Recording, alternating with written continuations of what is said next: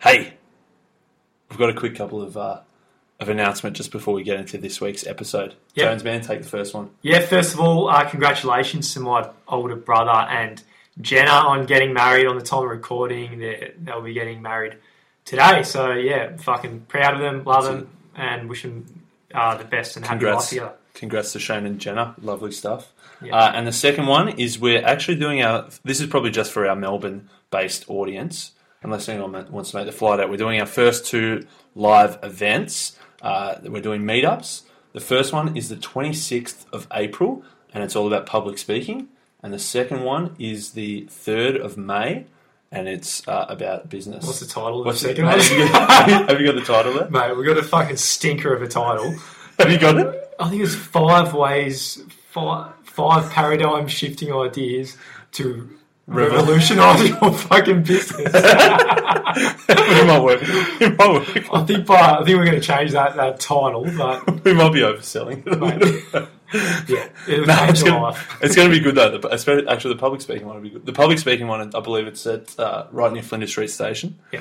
Anyone who wants to come along, it's a free night. And uh, yeah, you get to meet us. We'll Meet also- Adam Jones. He's a legend. well, mate, let's get uh, yeah, Time for the book. enough of us.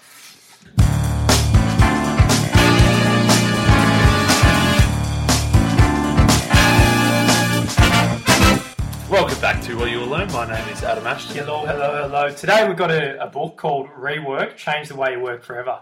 by Jason Fried and David Heinemeier Hansson. Yeah, DHH. we'll go with that. We'll go with that. The D man.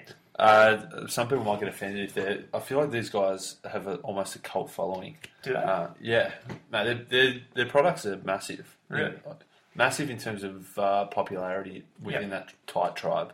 yeah. Well, uh, yeah. What did you think of the book, mate? I liked it. What did you think? I thought it was extremely average.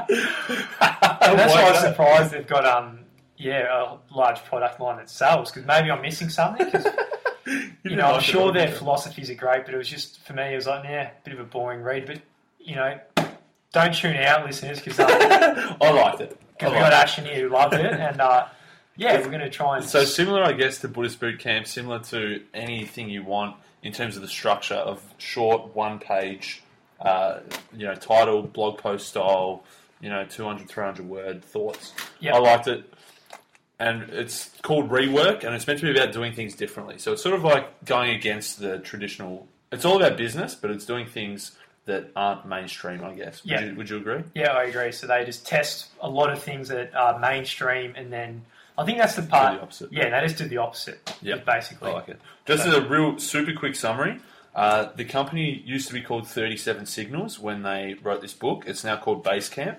The biggest uh, is uh, the biggest uh, product is a project management software called Basecamp. They've got other things like a customer relationship management tool. They've got uh, like an instant messaging tool for businesses, and they've they actually pretty much developed the open source software Ruby on Rails, Yeah, which is uh. That's yeah, huge. huge. Absolutely huge. All right, man. Let's so get we've got, stuck um, in. We've got it. Yeah, we've got How many? How, so there's what? There's about to get through. there's about sixty things. We picked about twenty or so. Yeah. Yeah, yeah, roughly. So, You wanted to you wanted to do about three and do a short episode. well, it's, I know it's a, it's a popular book. It's got it's got a high rating on Goodreads, so I'm, I'm one of the outliers, I guess, in this case. so the first section is called takedowns, and the first uh, blog post we're going to talk about, the first section we're going to talk about is ignore the real world. Yeah. So yeah, it says scratch the surface, and you'll find these real world inhabitants are filled with uh, pessimism and despair. I really like that. Yeah, that's nice. So everyone, uh, it's all those people say at university or when you're a bit younger, and they're like, oh yeah, you'll be approaching the real world in a few years or whatever. yeah, You know, anyone who's like that, they're uh, yeah, they're just yeah, a- exactly. yeah. And if if you tell someone their idea and they're like, yeah, that's a nice idea, but it'll never work in the real world. yeah, But you need to think who's saying that to you. Don't believe them. Maybe that's their real world, but it doesn't have to be your real Yeah. world. it's really the royals, whatever the fuck you want it. Yeah, exactly. I like this. The the two sentences at the end. Uh, the real world isn't a place; it's an excuse. It's a justification for not trying.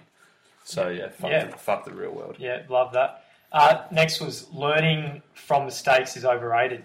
And just to yeah, basically they say you know, try if you fail. Failing's good, but they're saying that failing means you learn what doesn't work. You don't necessarily learn what works. So it doesn't guarantee you're going to work the next time. They're saying they'd rather have someone with a track record of success.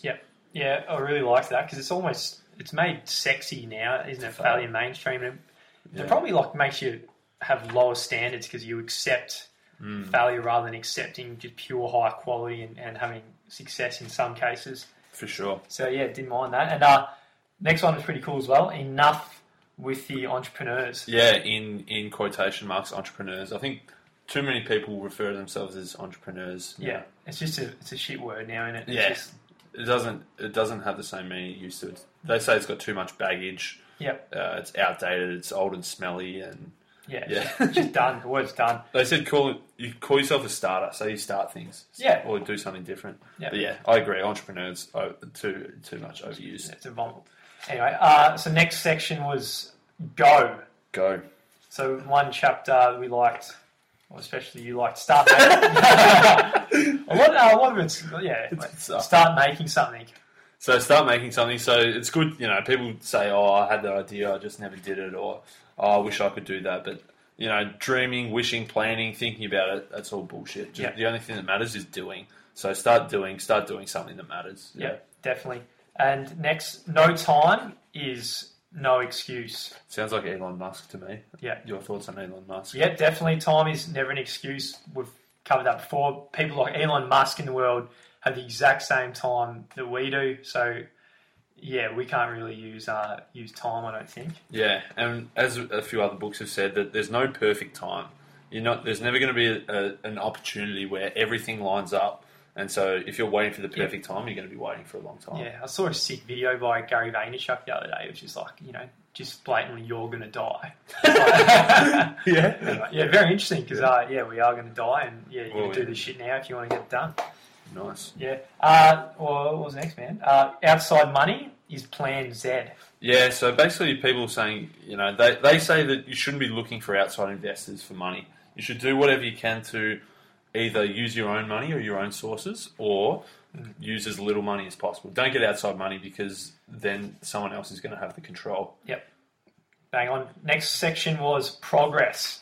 Yep. So be a curator. So he's, what he means by that is like, if you're building content or anything like that, don't be afraid to cut a lot of the shit or a lot of the fat just till until you're left with the good stuff. Yeah, they said that if you've got a, a room that's full of uh, of paintings, it's not a museum. That's just a warehouse. Yeah. So the museum is good because it doesn't just put everything; it only puts the best stuff. Yep. Uh, next one, focus on what won't change. So, a lot of companies they're just always focusing on the next big thing, but there's mm. some universal principles or whatever things that just are always going to be constant. So just always just have that as your core and focus on that first. Yeah, exactly. Don't get caught up in the latest trends and don't try and chase the market. Basically, they're saying their example is that their software they just make it fast, they make it easy to use, they make it simple. Yep. So they're saying no one's going to say, "Oh, I wish this software was harder to use." So it's it's never going to change. People are always going to want it simple. So focus on the things that people always want. Yep. Next, sell your uh, byproducts. So there's always probably something you haven't thought about that you could actually sell to around your main uh, business or whatever you're- you're making money from mainly. Yeah, definitely. And the example I use is say in timber yards, they used to just sell planks of wood, but then they saw there's all this sawdust and all these offcuts that are pack, that they could package up and sell for other things. So they say, you know, they use it for synthetic uh, fireplace logs, for mulch, for um, like corkboards, for fuel, for uh, in concrete, all this other stuff. Yep. And they say that's an obvious one because you can see the sawdust there.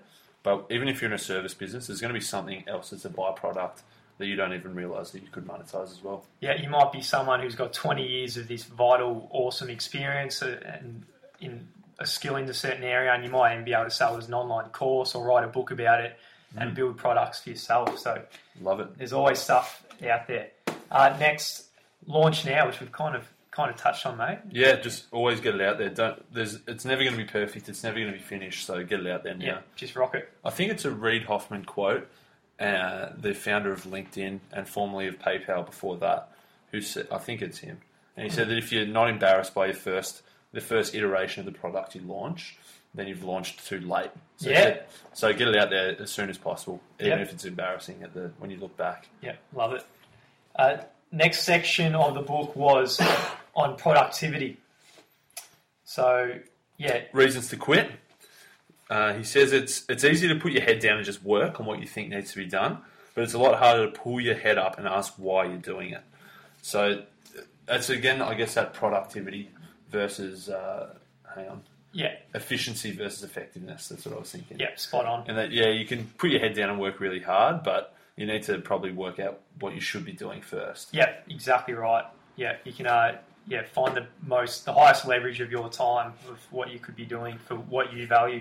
So they say you should ask yourself, why are you doing this? What problem are you solving? Is this actually useful, and are you adding value? Yep. So just yeah, a few questions to ask yourself. So yeah, just on adding value, adds, adding something is easy, and adding value is hard. Mm, nice. Yeah.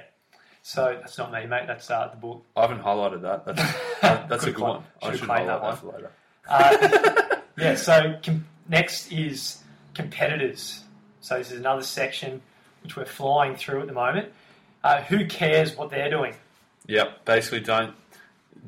If you're getting too caught up in the competition and what your what your competitors are doing, you're definitely getting caught up in the wrong thing. Yeah, don't try and copy them or even Yeah. make something better. You're better off trying to change the rules, he says, and uh, yeah, just do something, do something different, do your own thing. Focus on yourself. Don't focus on them. Yep. Next section was uh, evolution. So Evolution. Yep. be at home good. Yep.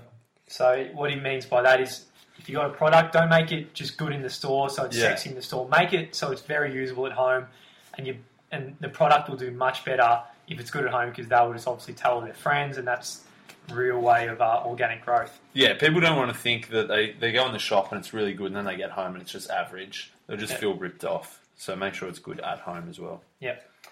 Uh, don't write it down. So if you listen to enough customers or enough people, you'll get find out what your product needs. So just speak Yeah. to them, and you really won't have to write anything like that down. Yeah, and they were saying that don't write down every single complaint or every single suggestion because the things that actually matter are going to keep coming up and keep coming up. Yep. So it's like if you get 100 things, don't write down all 100. The ones that's really important, you're going to get told 20 times, and that's the one that you should focus on. So you'll know. Hmm. Yeah. That's it. Uh, next section was promotion. Uh, he says out teach your competition. So with that is like just focus on teaching something of value rather than just focusing on selling the whole time. Yeah, and it's sort of like if people decide they want something, you're sort of you're too late to market to them. If you're just trying to ad- advertise to people who've already decided, you're too late. You need to be there from the start before they even know they want it, and educate them the whole way through. So you're always so then as soon as they realise they need something, you're the first thing that comes to Yeah. mind. Yeah, you end up being the authority on the matter, and uh, yeah, you've, you've probably got the sale. Uh, The next chapter was emulate chefs, and this is a similar kind of principle. Chefs share everything they know with like cookbooks, and that's how the biggest chefs in the world uh, become the biggest chefs is because their cookbooks sell so well. Yeah, if you think of the big chefs like uh, Jamie Oliver or Heston Blumenthal, like all the recipes are out there. Yeah. Actually, I don't know if Who's Heston's the, who's the second dude? Mate, he's the crazy guy who does the fat duck, who does like the smoke inside the. Don't know, mate. Mate, it's it's crazy. Yeah. Uh, but if you think of all the big chefs, all their recipes are available for you to look at. Yeah. So obviously that's not what's making the difference. So don't be so protective of your, of your ideas and don't try and hide everything because yeah, sharing sharing's That's better. it. Next was drug dealers get get it right. So if it, if you you know if there's a drug dealer in the middle of the, the street corner, then he's ready to give you a you know give someone a little bit of cocaine or something, just a little bit of a trial before they end up buying the product. Yeah, that's it. Give them a little freebie, give them a little taste, Give them a and they'll, they'll come back for more. Yeah. I'll, uh, a very recent example for me, I just used a program called Calendly, like a scheduling system. Mm. And it was like two weeks free, and then you got the free. It's free. So you can book the free, or there's like an $8 a month version. Mm. And so they give you a trial of the $8 a month version for two weeks. you're done. I'm, I've, I just You're paid. I paid for the full year. I'm signed up for 12 months. mate, it's, Fucking loved it. they gave me a taste, mate, and I'm Yeah. just addicted now. So Yeah, we- we're They've not affiliated with. Calendly or anything. uh, all right, so next section was hiring. Do it yourself first. This comes up quite a bit, I'd say. Don't hire uh, people until you've completed the task first. Yeah, so that's similar like to the E Myth, saying start at the bottom and work your way up. Because a few reasons, you'll actually understand what the work requires, and then that'll make you a better manager because you'll know what a good job looks like. You know how hard it is. You can empathise, and you'll know where you need to tweak and improve uh, the people when someone else finally takes that role. Uh, that's it. Hire managers of one. So come up with your own goals and execute, or the people around you, let them make their own goals and ex- execute on themselves. So touching on that principle, a little bit of autonomy and uh, what that means Yeah. to your work. Yeah, spot on. If you're you don't want to you don't want your uh, the people below you to require you all the time. You to tell them what to do. You need people who, who can take that initiative, have that autonomy, go out there and do things for themselves. Be a manager of one. Hire hire great writers. So he reckons you should put a, a large emphasis on uh, someone's writing skills if you're hiring.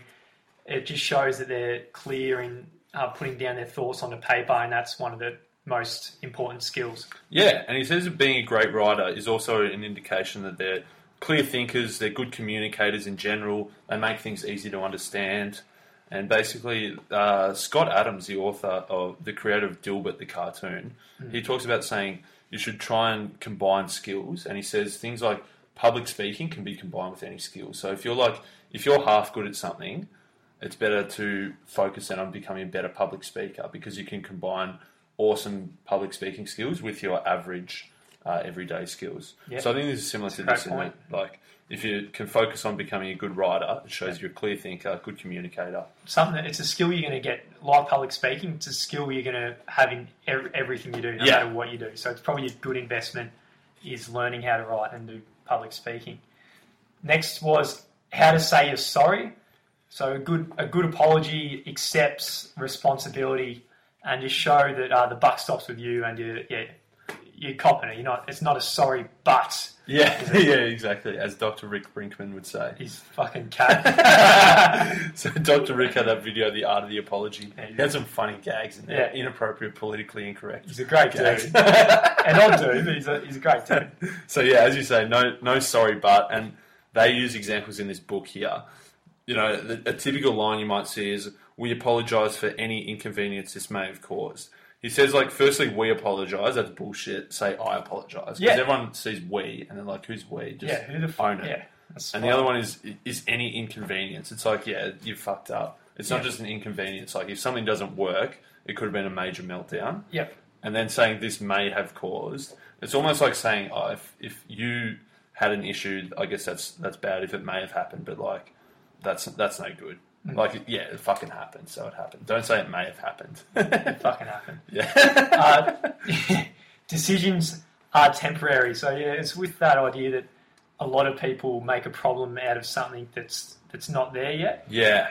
So just don't, yeah, don't don't worry. Yeah, exactly. So they're saying like if you're discussing potential ideas or decisions that you need to make, and then someone says, "Oh, but what if this happens?"